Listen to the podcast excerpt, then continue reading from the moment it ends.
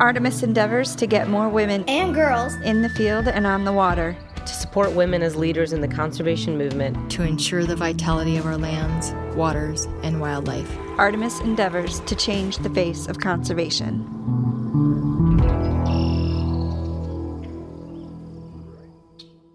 Everybody, this is your host, uh, Marcia Brownlee with the Artemis Podcast. And uh, I'm, I'm very excited to talk to you today with two brand new things happening here at the Artemis Podcast. One is that we are outside in the field uh, testing what it's like to have a conversation when we can hear birds in the background, which is going to be delightful. And second, we are having an in person conversation, which is the first time we've ever done that on the Artemis podcast. Typically, we do it um, online, even before the pandemic. So I'm excited, and I'm excited that we are joined uh, for this brand new adventure by Mandela Van Eeden, who is the newest member of the National Wildlife Federation's um, sporting arm, which is NWF Outdoors. Uh, she was hired a month ago. Is that right? Yeah, a month ago to be our communications person. Uh, and I'm excited to have her on the team, and I'm excited for you all to get to know her. So, Mandela, welcome. It is such a beautiful day. We are not going to tell you exactly where we're sitting, but um, I will say that there are some amazing red winged blackbirds that are flying on to some cattails, and the cattails sway back and forth when they land, and it's a beautiful forest full of ponderosa, larch, and Doug fir. The grass is a polychromatic array of green, and it's tick season. I thought I would, you know, maybe wait till the end before I told Marcia so she wasn't sitting here uh, wiping off the, the potential ticks, but I've I've already pulled two off. Um, so check yourself. Check yourself. That's one of the one of the side effects of recording in the field. But it, I'm very inspired when I look down into the meadow right now and look at a butterfly flying across. This is this is where I feel most comfortable, is um, being outside and and sharing stories. Side tick story. While we're at it, my sister and her family, um, who are from Ohio, came to visit, and we went on a hike, um, which is one of my favorite things to do with people who are here from out of town. Uh, and my nephew, um, who's a city boy, nine years old, lovely individual, um, does not care for bugs um, and found a tick and reacted um, strongly. and I realized that in my time, I've developed it. I mean, nobody likes them. They're gross, and, and I feel them crawling in my hair at night sometimes when it's in the spring. Um, but I realized that I've actually come quite accustomed to having them be a part of my outdoor experience. So. Mm-hmm. I, I don't know what to say except I won't react that strongly. Should I find one, we'll be good. Right? yep. They're just a part of being outside. Exactly. Um, Mandela, tell us a little bit about yourself. So, my family is kind of split between rooting deeply in Montana and rooting deeply in Southern Africa. So, going back about 400 years, my family's been in South Africa since 1652 on my father's side, and uh, all Afrikaans. And so that's another story in itself, but uh, come from a farming dairy background in South Africa. And my grandmother purchased uh, area of land on the most southern tip of Africa by working with farmers during the years of apartheid and turned that into a private nature reserve and that nature reserve is located right at the most southern tip, right on the Indian Ocean. So, if you were to look at a map of the continent of Africa and you were to walk for a few days up the Indian Ocean to the east, you'll come to a big bay called San Sebastian Bay, and that's where the southern right whale calves. And it's also an environment that is lush with what we call fynbos in South Africa, and it's kind of like a Mediterranean bushveld environment and um, it's that nature reserve is home to an array of bird life and snake life. The largest mammal that you'll probably see on the reserve is called the bontebok, and in southern Africa, the word bok means deer. So we have gemsbok and a springbok and a bontebok. The bontebok are chocolate brown in color with a white belly and white markings coming down from its eyes and one and a half curls to its black horns. But uh, growing up, I spent about six months of the year living in the bush with my parents. And we lived in a thatch hut. It was an A-frame thatch hut. The thatch was made from the environment. It gr- grows right outside the hut, with this whole concept of blending in with the land and living alongside the animals and the birds and the snakes, uh, living with them, coexisting, being a steward of the land. And so, as a child, I, I learned to uh, take only what you need and to gather from the sea. We'd go out to the tide pools with my dad, and um, we sometimes would collect octopus, and then later on, we decided not to eat octopus anymore, but we would catch that with our bare hands. And um, my dad would go out to sea, and as time went on, he would have to go farther and farther out to sea as overfishing became a problem. But we would keep an eye out for poachers and um, just take care of that environment. And so, about six months of the year, I lived there and in the bush, just my parents and I. Um, clothing was optional. I peed in the bush. I, um, you know, ticks were a, a, daily a, a daily occurrence. Uh, and then, then juxtaposition. My mother is from Montana, so my mother comes from Valier, Montana, which is right up in north central Montana, and um, I think she's about fourth generation Montanan. My grandfather was a hunting, packing guide in the Bob Marshall, as well as a farmer. He also sold John Deere tractors. And um, my mom grew up fly fishing and hunting with her father and, and having a deep appreciation for the wilderness of Montana, in particular the grizzly bears. And um, my mom would lay on her back on the shores of Lake Frances, which is there in Valier, and uh, she would look up at the sky. And we're talking the 40s now because my mother was born in 1941. And she would dream of this world outside of Valier, and, and she embraced that in the early 60s by starting a 40 year career with United Airlines. And so um, my mother worked with United Airlines as an international flight attendant and supervisor between the years of 1963 and 2004. And that's why my family was able to travel so much and go back and forth between Africa and Montana and Australia so frequently is because we had these standby plane tickets.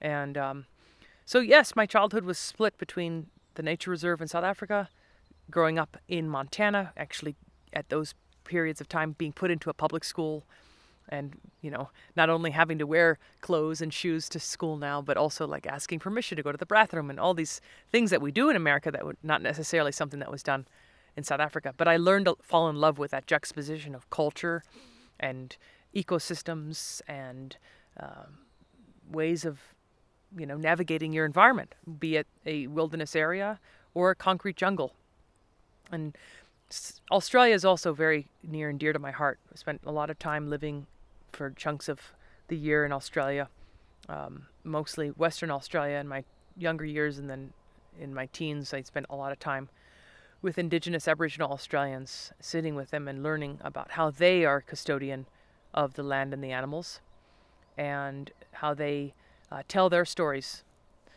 And they use music a lot of the time and dance, and so I started to um, play the didgeridoo, and that's my way of communicating and connecting with adults and children and um, using the didgeridoo as a skeleton key of choice to kind of open the door to communicating because not everybody speaks English and music is an international language. So it's my favorite way to connect with someone and then dive deep into conservation and travel and culture. And just my intention is to plant these little seeds of curiosity about our world wherever I go with the youngest of humans, you know, and because uh, they're the future. So, uh, to answer your question, Africa is in my heart, Montana is in my heart, Australia is in my heart. Um, but the more I travel and kind of expand my vision of what I want to do, I uh, I appreciate Missoula, Montana even more. And that vision I have cultivated is really honing in on what I want to do here in my community and um, in our rolling plains and prairie and, and rivers and ecosystems and wildlife. I started interviewing people when I was 14 in China. Um, I wanted to work in China, so I started studying Mandarin and making frequent trips to China with my mom. and you know the best way to practice a language is in that country. A lot of the times it's with a taxi driver. So um, I would travel extensively in China, but I'd say my eyes really opened big when I was um, floating the the Yangtze River, uh, which flows, um, you know, the, the, its headwaters are into the Tibetan Plateau, but it uh, is now, you know, controlled by a dam in Yichang, China, which is called the Three Gorges Dam. And so I, I traveled to China in my teens. Um, often in one of the trips in particular, my mother and I floated the Yangtze during the period of when they were relocating citizens and, um, wow. you know, tearing down buildings so that the whole gorge area could be flooded um, for the largest hydroelectric power station in the world, um, at least at the time. And so I started to interview Chinese citizens, practicing my Mandarin and. Uh, how, how, old were you again? Uh, 14 okay. or so.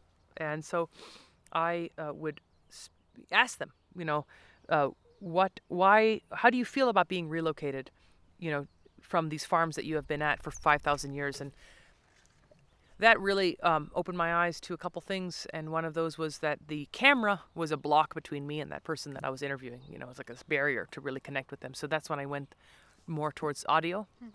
and uh, started a radio show when I was 18. And, and, that the roots of that are all uh, built upon storytelling and um, and music. And at age 18, I also discovered uh, that you could get paid to guide whitewater. Um, so that was a f- 15 year journey um, where I guided over fi- over 250 days of the year, um, particularly starting when I graduated from the University of Montana with my degree in marketing and media arts. Um, I went full on and uh, would be guiding full time in the Grand Canyon between April and uh, September, and then often after that season ended, that's when the New Zealand season started. So then I would guide sea kayaking expeditions on in Fiordland National Park, which is on New Zealand's South Island's western coast, or head over to Morocco to guide on the H- Hansel River in the Middle Atlas Mountains, or in southern Africa on our Orange River Gorge, which the Orange River marks the boundary line between Namibia and South Africa. It slices through the southern Kalahari and Namib deserts. And the reason I spent so much of my time and my physical energy, my body, my essence guiding because it's a lot, you know, to be out there. You're on the clock 24 7, you know, and some situations you're taking these people through some of the biggest whitewater in the world and they maybe don't know how to swim or whatever it is. So it takes a lot of you to, you know, to, to put yourself there fully present. But the reason I did that is because I truly believe that the people who spend more time in these wild places are more likely to walk away and fight to protect them. You know, when you, you see that when you take people down the Grand Canyon for 15 days at a time, and they suddenly evolve into this beautiful conservationist who is vigilant and pays attention and becomes a member of organizations who are fighting to make a difference. So, you know, I think that for me, guiding was a huge part in empowering people to uh, believe in themselves and that they can do what they think they can't do, because that's pretty fulfilling when you see someone overcome a fear and then have more uh, belief in themselves. That's beautiful. But also, remembering why we're fighting to protect these places and uh, what's out there and how special it is. So, a little bit about myself. Um, Missoula is my home. I've had a taste of the world, and, and, and that's important to me to stay connected with with uh, what's going on worldwide. And I just don't see myself at a stage now where I need to be living for months on end in a utility closet in the middle of Marrakesh, you know. uh, living on a seven dollar a day budget. You know, like that's maybe those that's an old chapter that's closing, and now I'm really rooting myself down into Missoula and going to the farmers market and getting a dog and and, and being a part of community because you the truth is you can travel your whole life, but if you don't have a community, it can be kind of lonely um, towards the end there. So. I hope that answers your question. It's beautifully. Yeah, thank you. Um, so I'm curious about a couple of things. I get uh, this is where this is the part of the podcast where I always struggle to pick which question I want to go with first. um, but I think I want to start with uh, the the core value because I think anybody who um, who works in a field that they believe in um, and works to preserve something that's important to them you have to have this value um, or this reason to come back to uh, for your mental health and for the longevity of the work that you do um, to remind yourself of, of why you're doing it and why it's important. Um, and I think for me, it's always been most effective if, if I can narrow that down very specifically.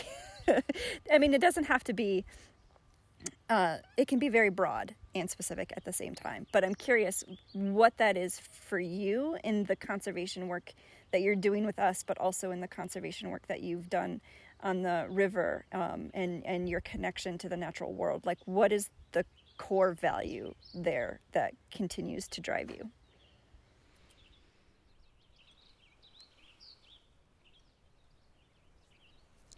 This that we have one planet. You know, like to think that there's another option, at least for this generation or, you know, our friends and families, grandchildren, that they have another planet that they can go to. It's nice that we have that technology, but why? I feel like it's not too late.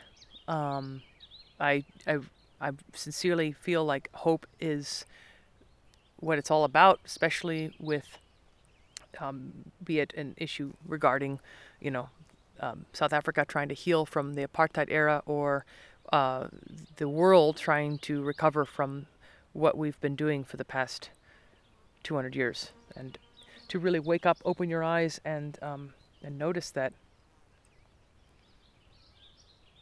cause and effect is real and that we can actually change our behavior and teach the next generation how to change their behavior and to um, and and and that we actually might be see those those effects moving forward. Um, what first popped into my mind when you said that is just getting out there and, and actually getting your hands on it and getting your hands dirty. Uh, you know, Marcia and I were able to go and help with a beaver restoration project two weeks ago, and and for me that kind of recharges my battery. You know, it's like getting out there in the field, getting your hands dirty, and just remembering at the end of the day what you're fighting to protect. But um, about 10 years ago, I was part of what was called the Oily River Rendezvous. And so it was a year that the Yellowstone River and many of the rivers in Montana were above flood stage. And ExxonMobil spilled over 42,000 gallons of oil in the Yellowstone River. And we're not going to uh, clean it up uh, past a certain point, right around the Billings area, I believe. And so um, my mentor, Gary Steele and my partner Wesley, we uh, paddled from where the cleanup effort stopped to basically until we didn't find any more signs of oil. So we, we paddled until there were no more bathtub rings, till there were no more um, oily, uh, set, uh, unfortunately, until there were no more dead animals in the swamps covered in oil, until the signs were gone. And I think we paddled over 80 miles and we documented along the way and communicated with the Billings Gazette about what we were finding. But uh, that was just pretty powerful to see what only three people, you know, could do, um, and that it might at the end of the day help with the continued um, effort of that oil spill.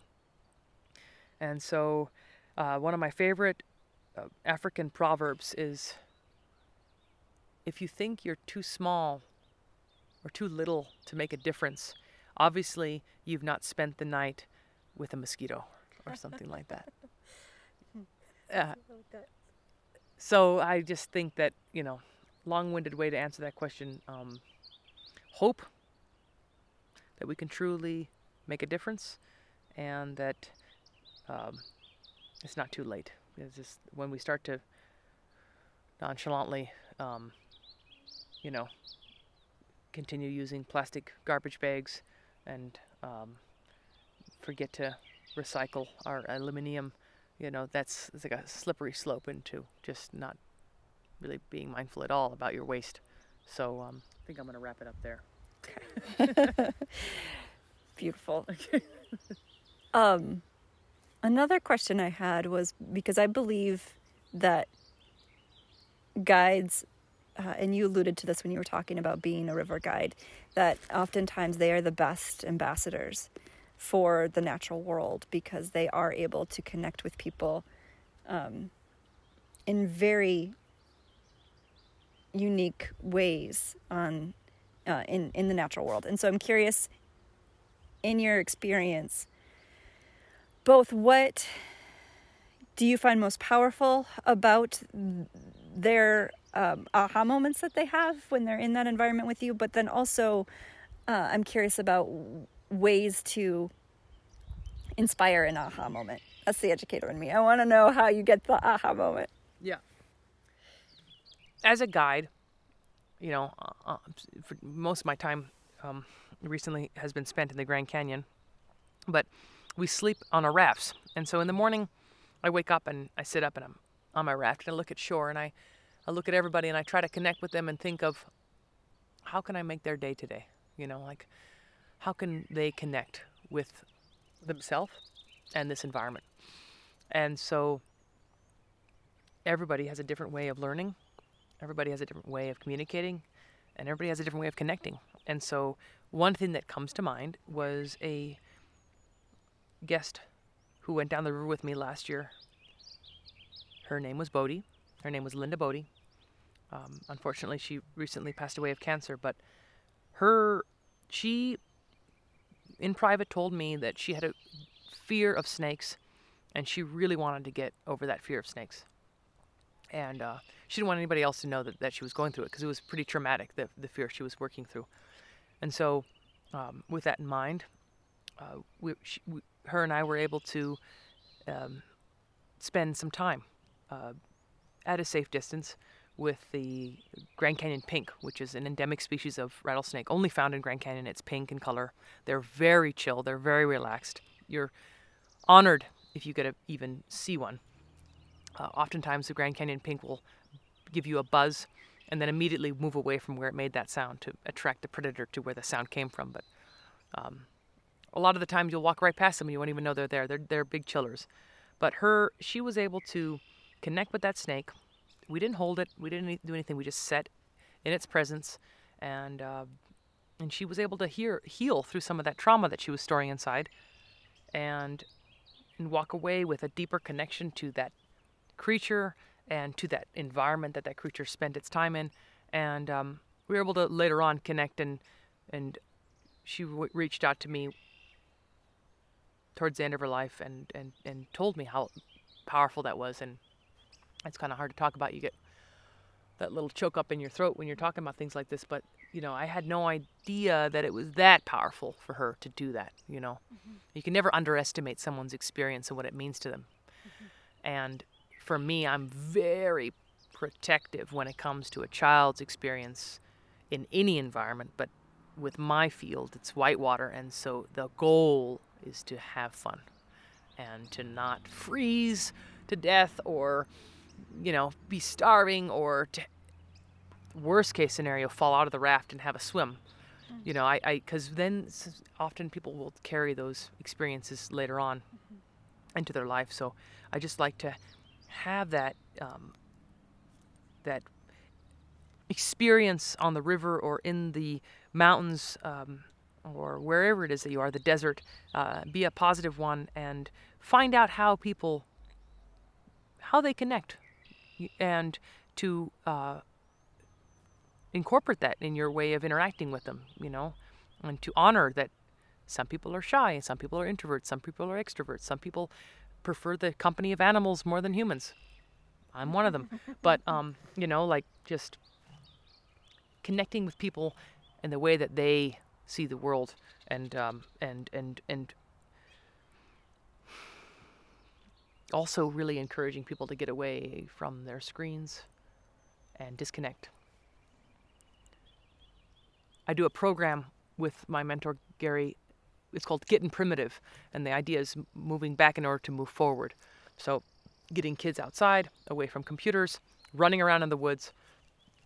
We um, we teach them how to use primitive weapons like atlatl, longbow, tomahawks, throwing knives, teach them how to make a bow drill fire. Um, I teach them how to play didgeridoo, and we sit in the teepee and we tell stories.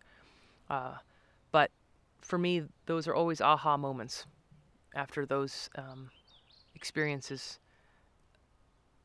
play out, and you you kind of you just observe the uh, the change in that person, um, and maybe you don't even really have to do anything. You just facilitate an environment where they can unplug and sit among the wildflowers and notice the little things for once.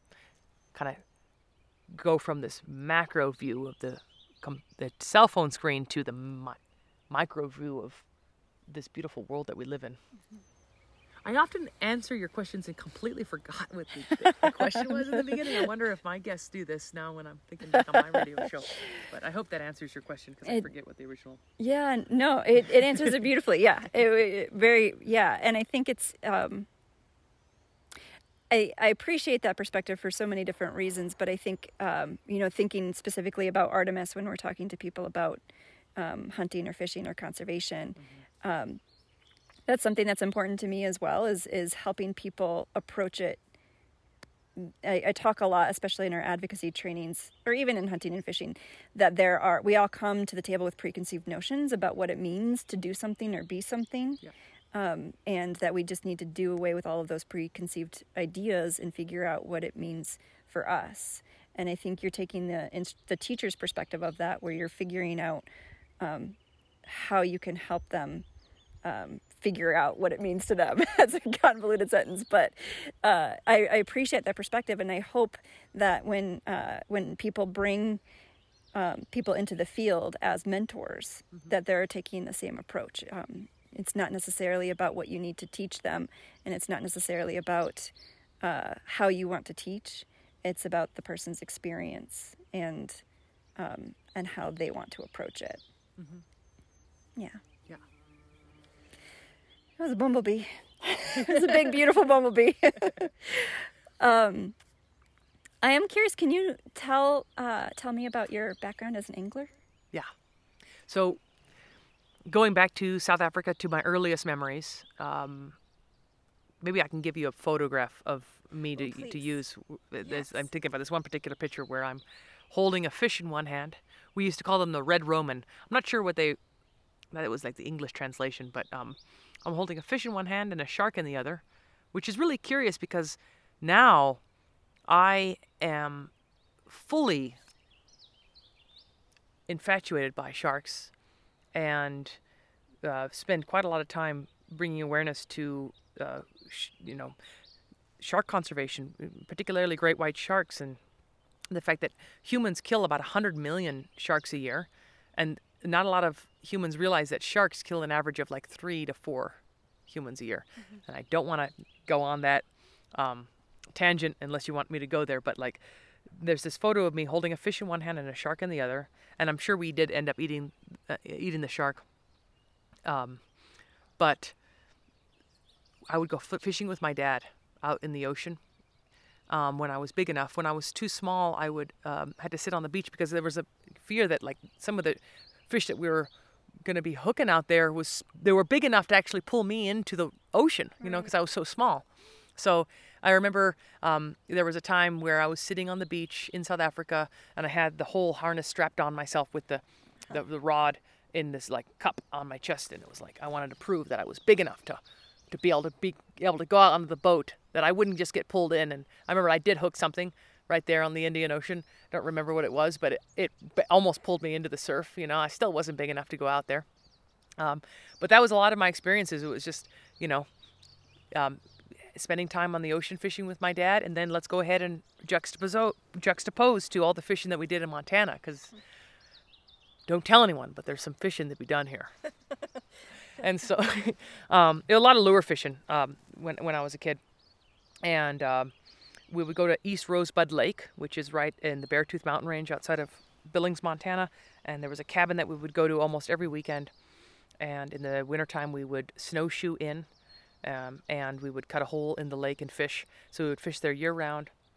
And my dad loves telling the story. I'm sure he's visiting me this weekend. He'll probably Oh, nice. tell it again about. I would just say, Dad, I can feel the fish. I can feel them tickling. You know, when when they were just about to bite, and um, you know, apparently I, during one fishing trip, this young man said that I wouldn't f- catch any fish because I was a girl, And uh, I don't totally remember that, but apparently I caught like 12 or so that day and he didn't catch any. And every time he looked over, I'd, I'd pull my, my line of fish out of the water. And I don't remember that, but my dad loves telling that story.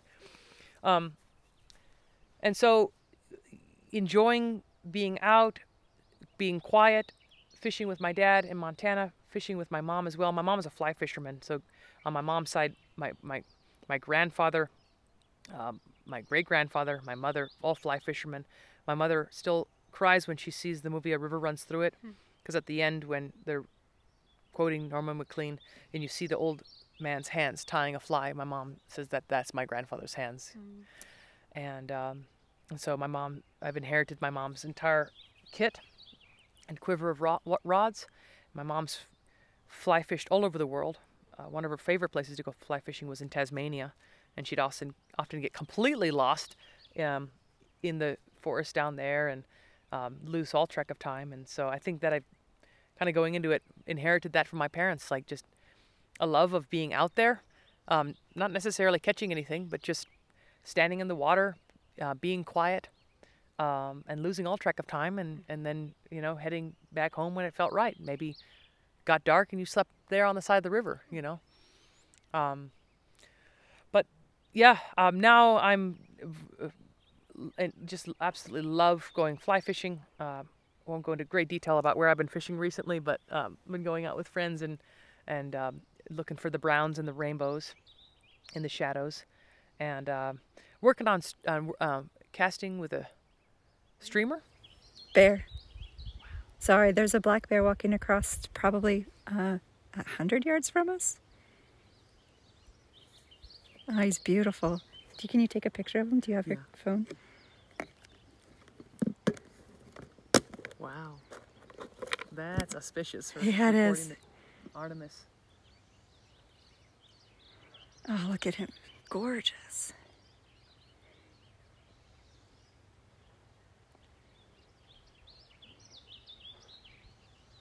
Look at that coloring. He's a, like mostly black bear, but oop, he can hear me. Has a like a brown ring, a light brown ring around his waist and again around his bottom like he's wearing diapers. it's gorgeous.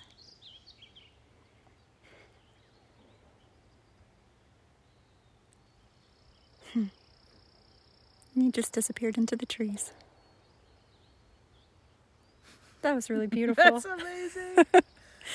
you, you could see the trees moving as he's like, I don't know if he's still walking or if he's pulling them down. oh, wow. That's auspicious for Yeah. your first. Well, and I, um, I don't know if you're a regular listener to the podcast, but I have a fascination with bears. They're one of my favorite animals. So it's a, that was, that was lovely. Yeah.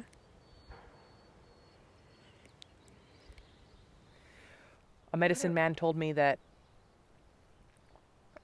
when you see a bear or experience bear energy, that's a sign of like time for rest, time for hibernation. Yeah. I think we both need to listen to that, Mandela. yes. Yeah. Hibernating. Yep. Moving slowly mm-hmm. and with purpose. Like that beautiful bear just did. Yep.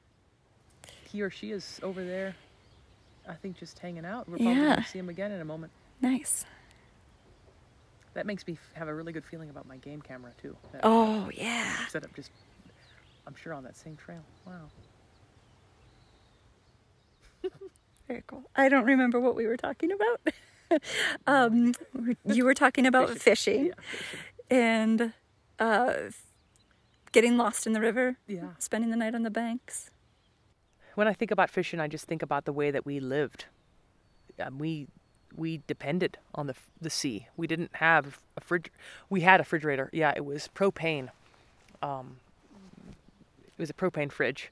Uh, it was only like it was like a car fridge, so we didn't really use it that much. When we went to the nature reserve, we would have lots of powdered milk and canned food and lentils and things that could keep for months on end because we wouldn't go to town. We would be out in the bush for months. And so the fresh produce came from the sea. And so when I think about fishing, I still think about being on the nature reserve. My dad had a rubber ducky hmm. which is what we call it in, in South Africa. I think it's a, a zodiac. I think they call it in America. It's like a raft with a wooden bottom. Ours did. Ours had a wooden bottom and an engine off the back, and my dad going out to sea and coming back with our dinner, and he he fished every day, and uh, out in front of the hut where I grew up, there's um, a little lagoon, and he would go out there and cast a net, and when I think about my dad and when I think about fishing, I think about my dad throwing the net out and capturing uh, uh, probably some kind of species of whitefish to use as bait to catch the bigger species out at sea. I think about the stories that my dad tell, told me when he came back from fishing out at sea. You know, one in particular was being out there in the boat, which the boat itself was probably ah, 12 feet long or so. And he says that the sharks would always come out there, you know, when they were fishing. And one time he and his friend were fishing out at sea, and there was two sharks swimming around the boat. And it took him a few minutes to realize that that was not two sharks because the front dorsal fin was staying steady and the rear dorsal fin was actually moving back and forth. So that was actually the tail fin. So here they thought it was two sharks, but it was actually like One one 20 foot shark that was circling their boat and they got out of there real fast. But other days he said that there were dolphins as far as the eye could see in every direction. But he always came back with fresh fish, and I had my favorite fish. It was called red Roman. Growing up, I can send you a picture of me holding one, and uh, we would always cook those on the open fire. Um, my there was a little table set out right in front of the hut, um, where he would get out of the boat and, you know, uh, clean the fish right there, and then we. My mom had gotten the fire ready and um, probably baked some bread in the Dutch oven, and then we would cook the fish on the open fire and always eating in the dark because we'd never had coals. Yeah, coals. We didn't have coals and and and, and liquid pe- petrol that you would put on the coals. We would build a fire with with driftwood, and so you'd have to wait hours be- before the driftwood was perfect temperature um, and consistency to cook a fish on the fire, and um, we did that in South Africa. We did that in Montana, cooking a trout on the fire. It was it's just that's how my parents met.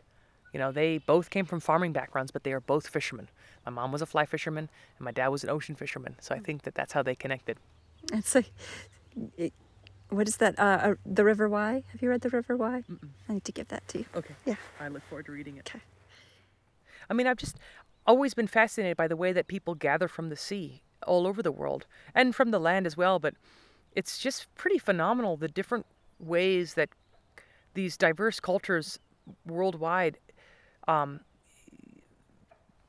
cultivate and harvest fish. I mean, what comes to mind right now too is as um, the ancient, archaic uh, wooden fishing vessels that would head out into the uh, Bay of Bengal and the Indian Ocean when I was living.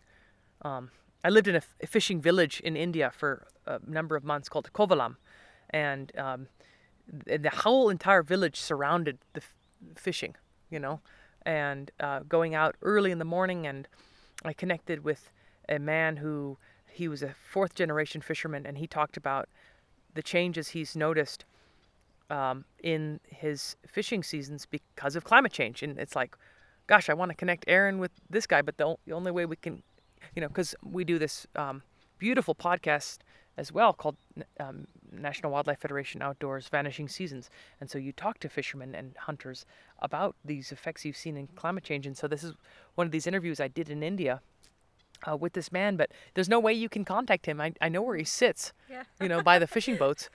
Um, but you'd have to like travel there to, to see him. And, you know, he, and, and, and sometimes they would actually wade out into the ocean and they would have, they would hold the reel in their hand, you know, and they had the, every, every culture has this beautiful way of, of, of reading their environment and, and learning how to get those fish on the, the dinner table. But worldwide, I'd say everybody's noticed that there's not as much. There's not as much. You have to go farther out. Mm-hmm. I think one of the things, just hearing you talk um, about your youth, but also your experience uh, traveling uh, around the world, is there's just this. I, you know, I think I sense it in myself sometimes, and I see it in other people as well, where we're so used to a certain level of comfort that we have a hard time um, just sitting on the edge of a river um, and having dinner and and being in that moment without thinking about when we're gonna move on. Um, and I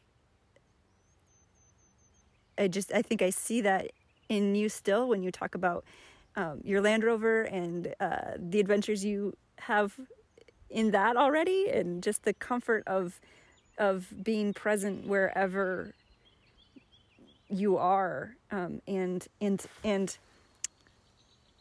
functioning in that environment. I don't know if that makes sense, but like, y- eat where you are, sleep where you are, um, connect where you are, uh, and I I find that refreshing. I find that very refreshing. I encourage everybody to do that. You, you know, if you really want to connect with a with a place to to to spend 24 hours there just for starts, and then maybe a, couple days, and then maybe a week. I mean, we don't all have that much time to play with in um, in our culture. We don't have you know necessarily a whole week to spend in a wild place. But uh, for example, we're at we're in the forest right now, and this is a place where I've been scheming and dreaming for about six years to try to build a little home for my mom, and the ideas and the connection that has uh, been born from sleeping out here is uh, is can't put it you can't put a price on it. I just I recommend that you connect with the land as deeply as you possibly can, and if it's sleeping out there, if it's you know spending time in the forest, staring out, waiting for an animal to come by that you might harvest and feed your family with, and maybe not, but you're still spending time and connecting with that environment, you know, or being on the edge of a river or a lake, be it frozen or thawed, and um, and I also coming back to yoga, just not having any attachment to the outcome, you know. Can I talk about yoga? Is that okay? Yeah. Okay. absolutely. So in the Yoga Sutras written by Patanjali about 2,000 years ago, it says, Yoga's chitta vritti nirodha, which is Sanskrit for yoga is the cessation of the fluctuations of the mind.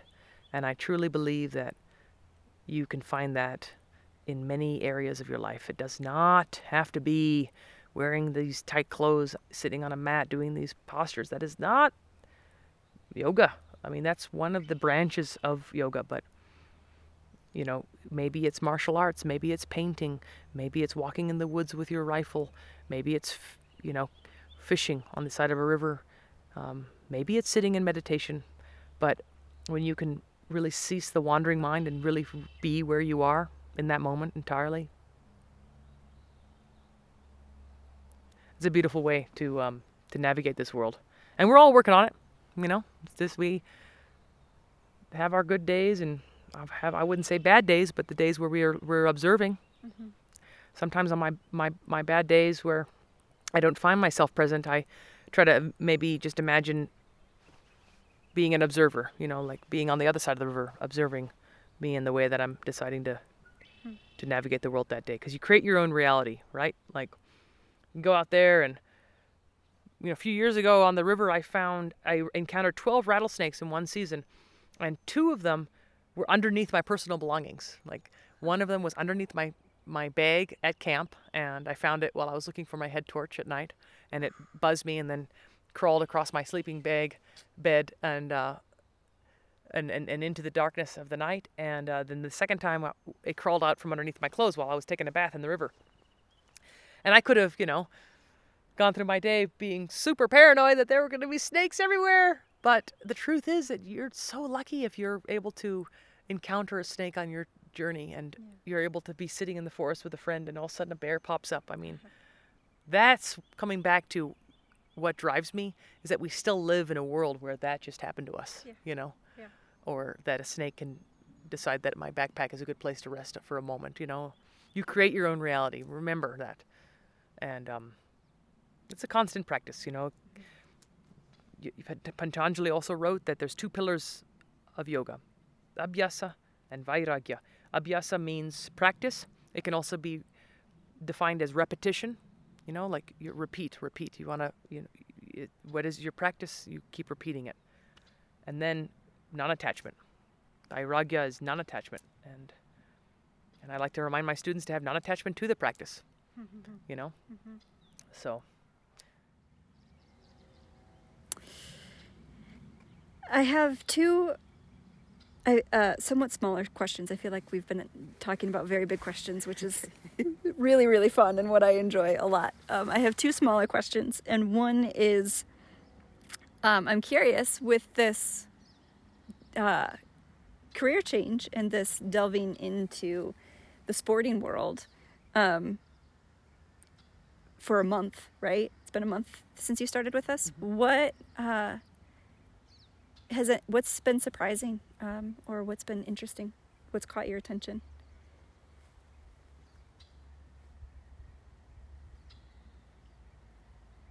Maybe that's not a small question. Sorry. that's a very good question. I would say the passion and the connection that the sporting community has with the land and the animals, and how accessible that is for people who have not yet cultivated a love of be it hunting or be it fishing. And that accessibility uh, can be provided by simply inviting someone out to go fishing for the day go out boating you know. This week is national fishing and boating week y'all. And um, i read a study that said most people who don't fish it's simply because no one's ever invited them to go out doing it. Mm-hmm.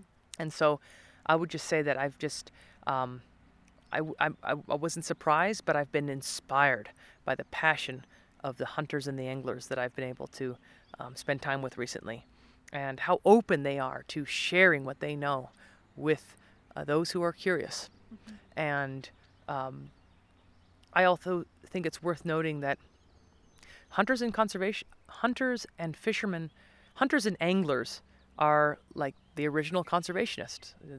And um, I don't know if a lot of people realize how much um, funding for conservation has actually come from uh, the money that's spent on uh, buying licenses and special taxes on gear. And so there's a lot of beauty to that, and there's a lot of connection to the land and the animal as well.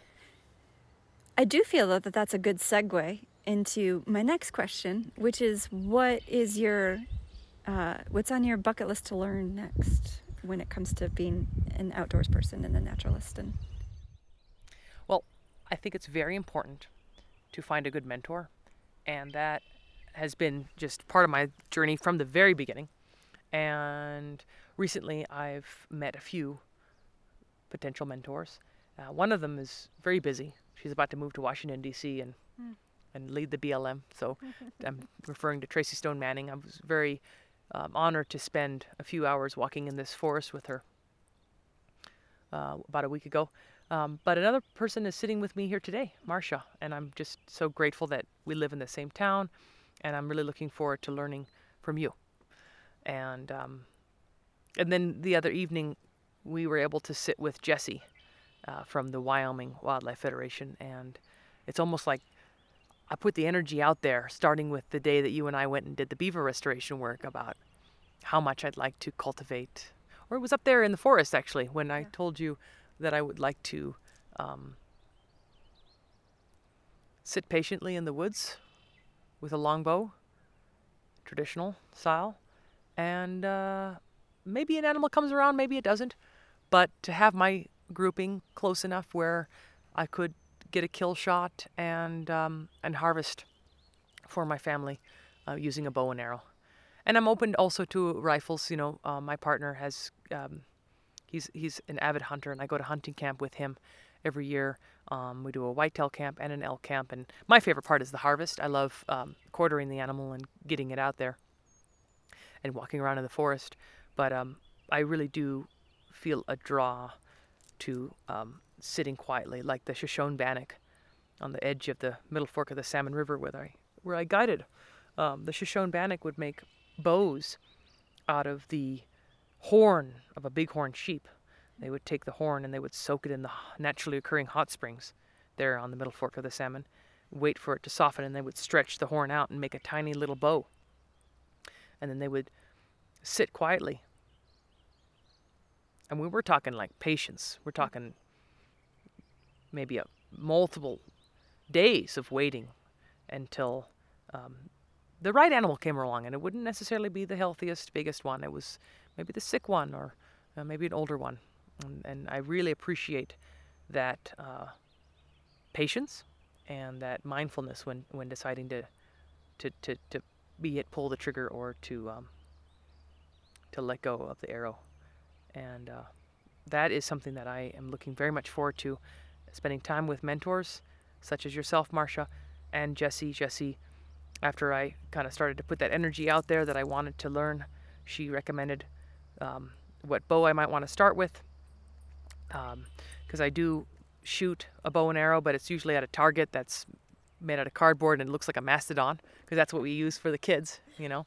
But uh, to actually start to get serious about it, and, um, and then maybe go down to Wyoming and in um, September and and consider hunting elk and uh, maybe even the pronghorn.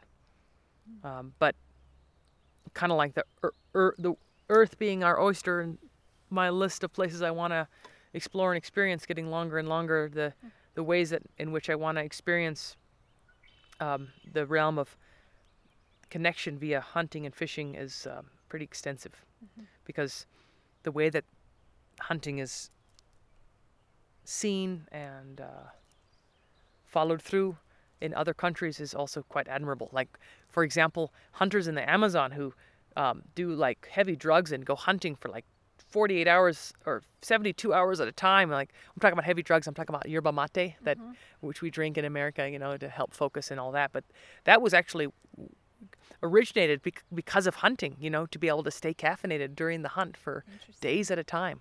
And so uh, I just I'm so fascinated by it. Like maybe one day taking my arrow tip and um, maybe rubbing it on the back of of uh, of a little frog and of course sending him on his way and not bothering him too much, just borrowing a little bit of that poison. But yeah, I don't know. I just I think it's just so fascinating, no matter where you are in the world, how people have learned to live with yeah. the land and the animals and only taking what they need. So. Fantastic. well, that's um uh, my bucket list includes traditional bow hunting um, as well, so that's something we can learn together, and that will be fun. Yes. Yeah. Look forward to it. Wonderful. This was a wonderful conversation. Thank you. Yeah. Uh, it took us to unexpected places, and um, we had unexpected guest stars, and uh, it was wonderful. I mean, I've been doing this for like 15 or so years, you know, like sitting in, in interview, and, and, and I'm not, this is the first time in a very, very long time where I've been the one being interviewed, but sitting and, you know, like doing an interview, and it feels different. I feel relaxed and, um, and just so inspired by this environment. But I'll tell you, I never had a bear walk into the picture while recording. Right. That's just so wonderful. Just painted the picture of you know how he, what he looked like and him yeah. wandering off. I think he's still sitting up there somewhere. Nice. Yeah, I haven't seen the trees move to indicate that he's gone his own way. It's about time for a nap, anyways. Isn't it? And that looks like a lovely place. All right. Um, that brings us to our weekly closer, hits and misses. What have you been aiming for and how did it go? When I considered that question earlier, the one thing that came to mind was a, a, a dream of mine that I was able to consider, experiment with, and then follow through. And um, and I say it that way because I try not to like go into things with like this set goal, because mm-hmm. um, then that unmet expectations some say are the root of all suffering. So this what i'm talking about is swimming the grand canyon with a with a boogie board. And um, that got stuck in my head when i was 17 years old that i would do that one day. And it was because i was canoeing the alberton gorge um, with a man who was a champion canoeer um, at around 38,000 CFS. so that's not recommended, um, by the way. yeah. but you, if you're going to do it, do it with professionals. And that day we were. We were doing a swiftwater rescue training. It was my very first swiftwater rescue training, and I remember I was the only one who volunteered to canoe with Alan that day, and um, he when we got to the tightest section of the gorge, he told me we were going to flip, and I said, "No, no, don't. Be positive. We're not going to flip." And sure enough, we did a, an ender. We flipped the bow over stern, and I remember how much I enjoyed being in the river and and feeling the currents and how calm I felt in that water, and was really enjoying the experience up until when I got rescued. Um, I was like, no, I have no worries, mate. But um, yeah, I was rescued by this riverboard. So a riverboard is like a big boogie board with four handles, and it's designed for river rescue, life bait rescue. And um, I got pretty hooked on uh, swimming the rivers as much as I possibly could with the aid of a riverboard. And I knew that one day I would attempt to swim the entire Grand Canyon with one. And uh, that opportunity came in February of 2020, just before the pandemic. Um, I had come over from South Africa right when the first COVID 19 case arrived via Nigeria. And it was kind of like, a, oh, yeah, this is going on in the background, but here we are. We're going to go in the Grand Canyon now and be present for 15 days. And um, I went into it thinking that it would be akin to a moving meditation. Um, my biggest fear was that I would fall behind and hold everybody else up, but swimming in the river, the Thalweg, is a really fun word, by the way, for mm-hmm. those who maybe don't know. Uh, T H A L W E G. Uh, so it's like the, f- the fastest current in the river, um, and it's mm-hmm. about four and a half feet below the surface. And so when you s- fall out of a raft or you're swimming via use of a riverboard, you're going to be actually faster than the raft because you're in the Thalweg. So by utilizing the Thalweg, I was able to stay out in front. I, w- I wore a dry suit and about 10 layers of really itchy um, wool, half of which I purchased the night before the expedition because I saw that it was supposed to be snowing when we started. But I thought, okay, let's just see how the first two days go, and then we'll readjust, and maybe I'll decide after that if I want to spend another 13 days swimming in the Colorado. And um, it was an incredibly beautiful experience. The I'd say that the most challenging part of it was the flat water because the Colorado River that runs through Grand Canyon is actually mostly flat water. Um, a lot of the vertical um, drop is made up of the whitewater. I'd say the majority is, but there is quite a lot of flat water, um, almost lake-like flat water, and um, it was just an, an amazing way to once again connect with the river that was my intention was to have a deeper connection with the currents below the surface. I'd been spending so much time above the surface, you know, over half the year in a raft, but what's it like below the surface? What's it what's it like for the fish down there? Um, and I'm we're talking about, you know, the way that the the the current would change as we approached a horizon line to the way the current behaved within the rapids themselves to you know floating below the little Colorado River and actually having a humpback chub nibble hmm. on um, you know on my finger while I'm I'm swimming in the water. It was a it was a beautiful way to connect and um, yeah the whole swim lasted about 15 days and I was with a training trip so that I, I did have access to modern technology you know I didn't have to carry my own poop out and I had access to really good food and and clothes, which is good because I was eating like high school again. I, bet, I was eating, yeah. you know, three plates of food a day, but I still lost about 15 pounds just because my body was fighting to stay warm and I was kicking all day long. But um, it was a beautiful way to connect, and I feel a completely different um, energy now mm-hmm. after after swimming that river. And so that is the first thing that comes to mind. Just it was it was uh, a dream for over a decade. I I want to remind people that you may have these dreams that are filed away, but you know, life's short, and the the hardest part is showing up, be it with yoga or to your dreams. You know, sounds kind of corny, but it's it's it's true. it's true, right? um, just, go into your dream closet and dust off some of those ones that you filed away, and you know, buy that ticket to whatever country it is that you've been wanting to go to, especially since travel's starting to open up now. And mm-hmm. and when you go there, also I'd I'd recommend that you look into ways that you can give back when you're there. Mm-hmm. You know, there's there's there's um, organizations that have actually uh, lists of, of, of supplies that those countries need that you can actually bring with you and can really help when you go so that you're not just taking but um or um, learn to hunt or you know I, i'm not sure if I totally recommend swimming the Grand Canyon. I mean, it was a, it was, yeah. it was, you know, I wrote an article about it. In the end, I, I, I kind of joked like, I'd recommend kayaking, you know, Yeah. um, but I'm glad I did it, and uh, the pictures in the article are are pretty fun. Um, I'm just completely being, a not just completely consumed by brown water most of the time. And the th- the funny thing is that my dry suit was broken for the majority of that trip, so I was actually wet for most of it. Wet and cold. Like, wet and cold, yeah. But uh, builds character. I mean, it's like I think it's important to get uncomfortable. Yeah. I'm not. I'm not. I'm. I'm gonna take out the. I think. I'm. I'm gonna say it's important to get uncomfortable. You know. Growth doesn't happen when you're comfortable. Yep. Yep.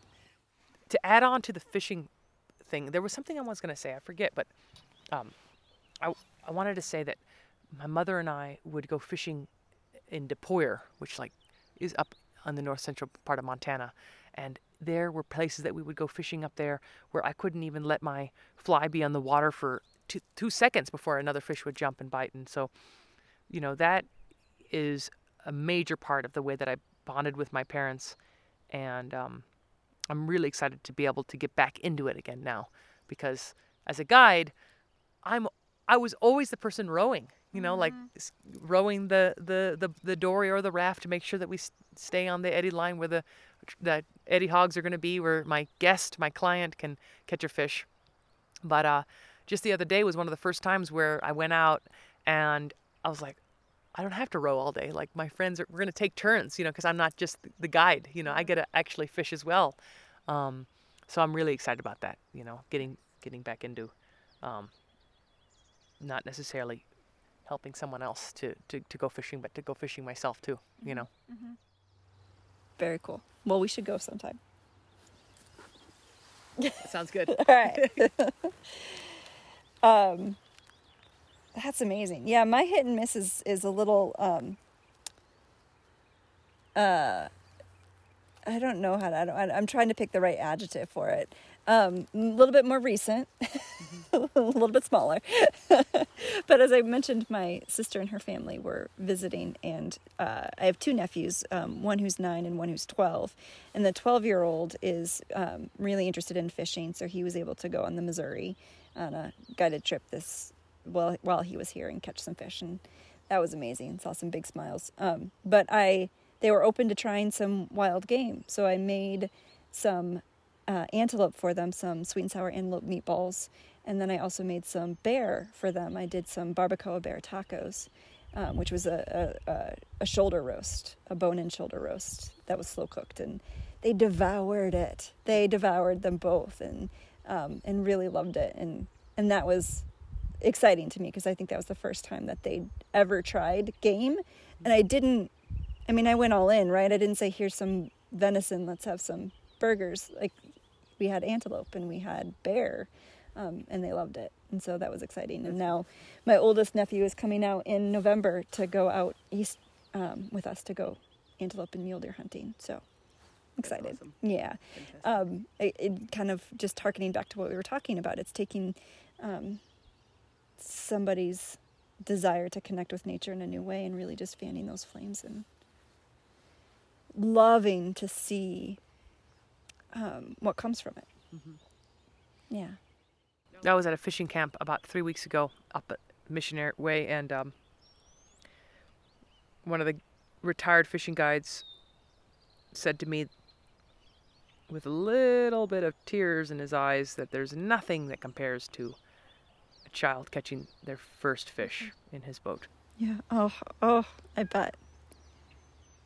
And this sweet nephew is very reserved, and his smiles are only for special occasions. And to see that big smile break out on his face, yeah, lovely.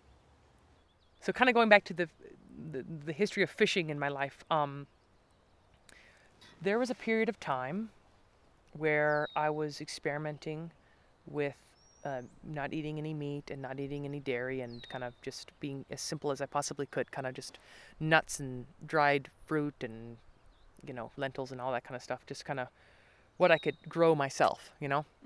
And I was um, at that point also. This was I think about seven years ago. I got dropped off on an isolated island off the coast of Panama, and to get to that island, it took three buses, riding on the back of a pickup truck, and a panga, which is like this little um, little boat with an engine on the back. And I got dropped off with a bag of rice and a bag of beans and my recording equipment, with the intention of recording stories and mainly the sound effects of the eventide egg-laying vertebrates and invertebrates. But I started to really connect with this idea of swimming out there in the surf with a spear gun and I just had to listen to my instincts. My body wanted to eat the fish. And I think that we all, if we really tune in and listen to what our body's asking us to eat, then we'll find that balance, you know?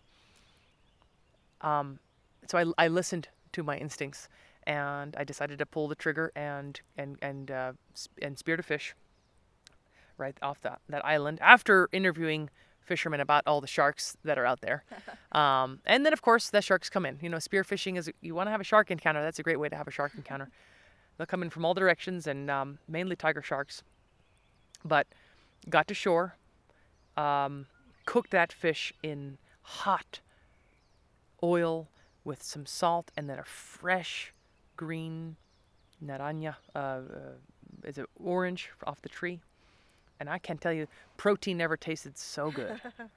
and so, what it taught me was to listen to my body. I just felt a total change in my system after ha- feeding myself that protein, and also that connection to what it took for me to go out there, swim out there with the spear gun, my one shot, take my one shot, get it back to shore while it's bleeding, with all you know the sharks. sharks yeah, yeah, and then getting to shore, um, taking the time to prepare it, and then my goodness, enjoying it there on the beach, um, with a coconut on the side. I mean, that to this day is one of my best meals I've ever had. And what I learned from that was just trusting my instincts, listening to my body. It will tell me what I need, and um, that food tastes extra good when when you work for it. It's so true. so true. Oh, this is wonderful. Thank you. Here's to many more conversations. Uh, Cheers. a- cheers to many more conversations from this very spot. Yes. And hopefully another sighting of our bear friend. Yes. Yeah. Uh, thank you to everybody who joined us this week for the Artemis podcast. Be bold, stay curious, and get outside.